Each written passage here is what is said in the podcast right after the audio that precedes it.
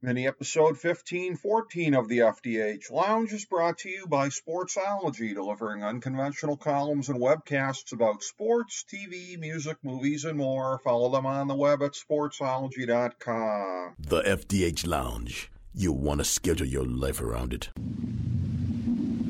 A long time ago, on a gloomy, wet Cleveland spring night, two men stand alone amidst the late night drizzle. Their voices echo across the vacant station parking lot as they debate the merits of the great American radio show that have been missing for far too long. On that night, an idea was born. That idea became the FDH Lounge.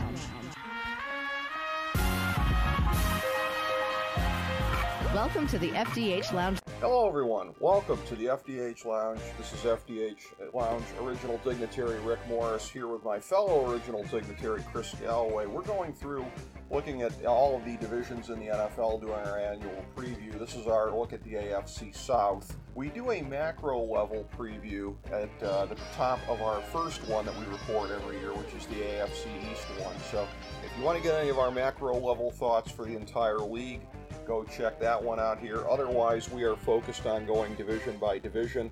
And specifically, we have a feature in Fantasy Football Draftology 2022 available on the main page at fantasydrafthelp.com.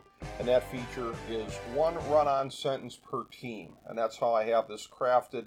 And uh, these are my predictions for the divisions. So that's the order in which I have these run on sentences. For the AFC South, I have Indianapolis in first.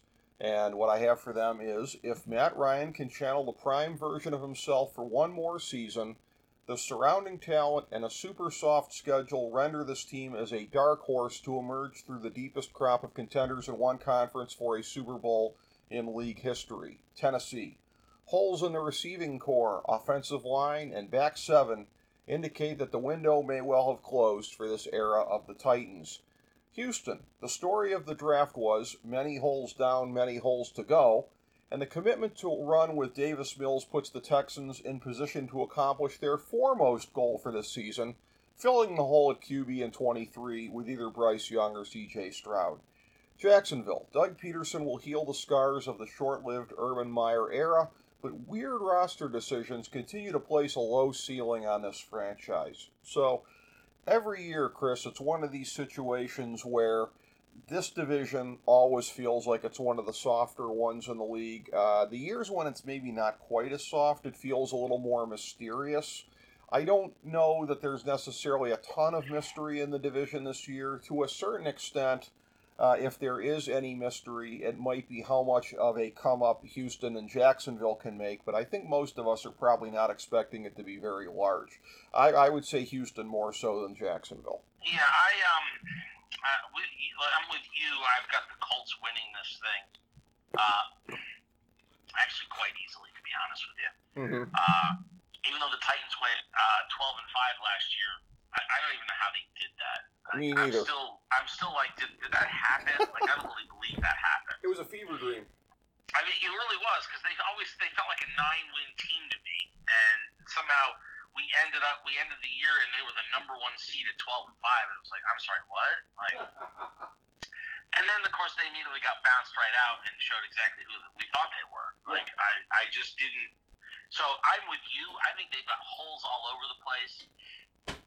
And um, I don't, I like last year. I don't really believe in them. I think they're sort of an eight nine type team this year, playing that first place schedule. And um, so I have the Colts, like you. I've got the Colts at uh, 11 wins uh, and winning the division and competing because of that soft schedule, because of a veteran like Matt Ryan.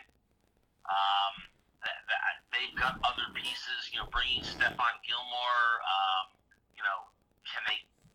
Can Yannick Ngakoue? Can he? You know, revive? They still got Jonathan Taylor, my man. Uh huh. Um, you know, I just I like this team, right? I just like the team. Yep. Now we'll see what happens. You know, losing their defensive coordinator, Right. what kind of effect that that has. Um, you know, it's always downplayed, but it does matter. And um, so I, you know, I, I see Colts, then Titans, and then um, I actually have the Jaguars doing a little better than the, the Texans this year. Okay. I love, I like Davis Mills. I, I was intrigued by him coming out of college and was glad that the Texans were smart enough to let him play enough last year Mm-hmm. uh, to, to take his lumps and, and show us some stuff. But the problem with that team is there's just so many holes, Right. and I just don't, uh, I don't see how how the how the Texans win enough games with that talent on that roster. Plus, the other thing is, I I can somebody explain to me that coaching change? I mean, I, I, I, bringing in Lovie Smith. Yeah. I mean, I thought um, what was it, what was their coach's name last year? Um, Oh, escaping me at the moment. yeah. Uh, you're putting me on the spot here. I'm gonna have to Google Yeah, it. and I don't know why I'm drawing a blank. Mm-hmm. All right, look, it doesn't matter. He's gone, whatever. But that team played hard for him. Mm-hmm. They really did. We saw it week in and week out. David Culley. yeah, David Culley. So, Yeah. all right. So David Culley was he a world beater? No. right. That team played hard every week. Right. I didn't understand. I thought he did a good job with that roster. Agreed. That situation with Watson and everything else going down around him, the chaos. Why you fire him to go to Lovie Smith? Yeah. Like, I, I just, I I don't. I, I, I, that's one that I just go, what is going on in Houston? Right. I mean, they deserve to be the new Browns, right? They I do. mean, that's just, that is just ridiculous. Right. Um, I mean, Lovie Smith hasn't had a winning football team since in, in over a decade. And, Right. And, I don't, and I just don't think he's equipped to, to at his age and his makeup as a, who he is, to deal with a young team that's going to make mistakes. It needs a lot of coaching and a lot of patience. Um, they should have, they should have ridden with David Culley for you know two, three, four years while they were rebuilding this roster because they at least played hard for him. We'll see what happens, but I don't believe in I don't believe in this Lovie Smith uh, experiment. But I do believe in Pederson fixing some of the Jaguar problems, restoring some professionalism, Right. helping Trevor Lawrence take a step forward. They get back Etienne. Um, I really like what I've seen in, in the preseason out of that, that, that front defensive line and the ends for the Mhm. Jaguars. I think they're going to be able to put some pressure on some people Mm-hmm. you know, they're they're signings like Kirk, I, you know, overpriced guy for for underperforming in Right. my opinion. Never going to be worth what they paid him. But I think that they were desperate to get something for Trevor Lawrence so they could further his development. Right. And in, in order to do that, you got to have some you got to have some guys, even if they aren't, you know, maybe the guys you eventually want on that roster, and you maybe have to overpay if you're Jacksonville. So I I actually have the Jaguars third in that division. Okay. Um, I have the I have them winning, you know, five to six games, you know, probably in that six game region, and then and then I have the Texans right around, uh, you know, five wins right right behind them. So a real drop off, obviously after the Colts, um, and then down to the uh, you know eight win Titans. I mean that means I have everybody else in that division under five hundred, Right. And and, uh, and I I just think that's how it's going to shake out. Well, I agree with what you're saying there, and I'm not going to do this for every division, but I am going to mention where I think it's relevant. Uh, as I mentioned when we were doing the AFC North, another one of the features we have in Fantasy Football Draftology 2022 is the top 10 players on the spot in 2022, and in my estimation, the number 9 and tied for number 10 players are in this division. So I'm just going to read you what I have on that. Number 9, Mo Alie-Cox. A team with few overall weapons in the passing game is promoting this guy to lead tight end as Indy hopes to see more, quote, the old Matt Ryan, end quote, and less, quote, old Matt Ryan, end quote. They're in a garbage division, but with moves like this, you can't pencil them in for the number 4 seed just yet. I have tied for 10th Treylon Burks and Robert Woods. A year ago, Tennessee was looking to the future with A.J. Brown and a still relevant Julio Jones. Life comes at you fast. Woods starts the season coming off an injury, and Burks is a raw rookie. This could be another one of those 5,000 carry seasons for Derrick Henry. So, in a league, Chris, that is dominated uh, by, of course, the passing game and, and where teams are most defined by what they're able to do in the passing game, uh, you have a situation where Indianapolis, as we see it, the divisional favorite, they're leaning on a relatively questionable option at tight end. And then Tennessee, I think their situation at wide receiver is symptomatic of what we're seeing when we look at the entire roster. There's just any number of things on that roster where you're like, wait, what? They're doing this now? Yeah, I mean, look, the Colts and the Titans are both relying on their running backs to carry them. Yes. A lot like the Browns with Chubb. Yep. I mean, it's and, and, and it, I mean, there's no way around it. Yep. The Titan, Derrick Henry's gonna have to run for 1,500 yards.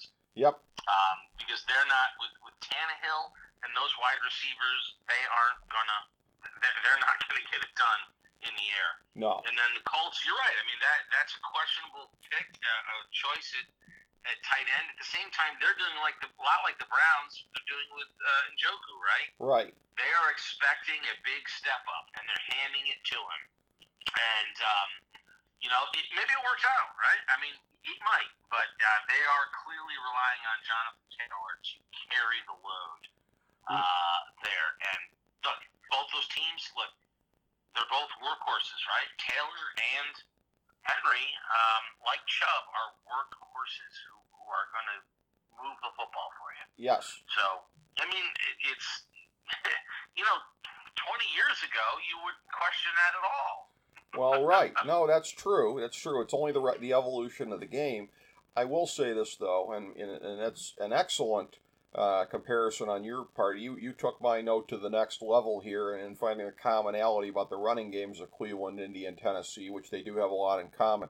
I will say this: if we're talking Mo Alie-Cox and David Njoku, I know which of the two I have a lot more belief in based on his potential, his upside, these things. These are all the buzzwords that I'm always in love with, anyways. But David Njoku is a guy who, as we have said, has been inconsistent in putting it together, but you've always seen what he's capable of doing. And oh, by the way, was actually a first round pick. Mo Alie-Cox does not really fit many of the elements I just talked about there. No, and that's that was a, maybe in some ways an unfair comparison on my part. but that's no, no, no. You're right though. Uh, but it, here's the thing though. Like I, I think you were onto something, but maybe cross positionally. Isn't Mo Alie-Cox sort of the equivalent of what the Browns are doing with their non Amari Cooper wide receivers? Yeah, they really are. Uh, that's that's a, that's also a good one. Okay. Um, good analogy. Um, you know, sort of sort of saying, well, we're we're throwing it out. We're throwing you out there. We eh, we're hoping for the best. Right. Um, and, and, and you know, and the problem for the Colts and then obviously for the Browns wide receiver room is you and I both know is that almost never works in the NFL. Right. Yeah. You ne- just, you never have the well, we're just gonna wing it and hope for the best with these with these guys and let's hope they all have great career years. Yeah, that's not gonna happen. Um, so that is, I think that is a weak link uh, for the Colts, but you know, uh, I would rather have a weak link and on a on a position like tight end Yes. my entire wide receiver corps. absolutely. No, you're right about that. And again, and you and I, neither one of us expects that to hold back Indianapolis from winning this division. And uh, again, getting in there in the playoffs. Uh, th- this is a division where I think, as we look at this, we're both, I would think, in agreement. This division's only sending the division winner, right? You're not getting one of the wild cards probably out of the South. No, it's you, I don't have anybody else above 500. So Yeah. it's division winner and everybody else goes home and gets ready for the draft. Yeah, pretty much so. So, uh, boy, there could be an awful lot of playing out the string uh, in Nashville, Houston, and Jacksonville uh, here, particularly if Indy gets off to a fast start. So, this may not be the most interesting division in football this year, but hey, they can't all be. Uh, but at least we were able to get an interesting discussion out of it. Thank you, Chris Galloway, and thank you, everybody, for tuning in to our discussion, our preview of the AFC South in 2022.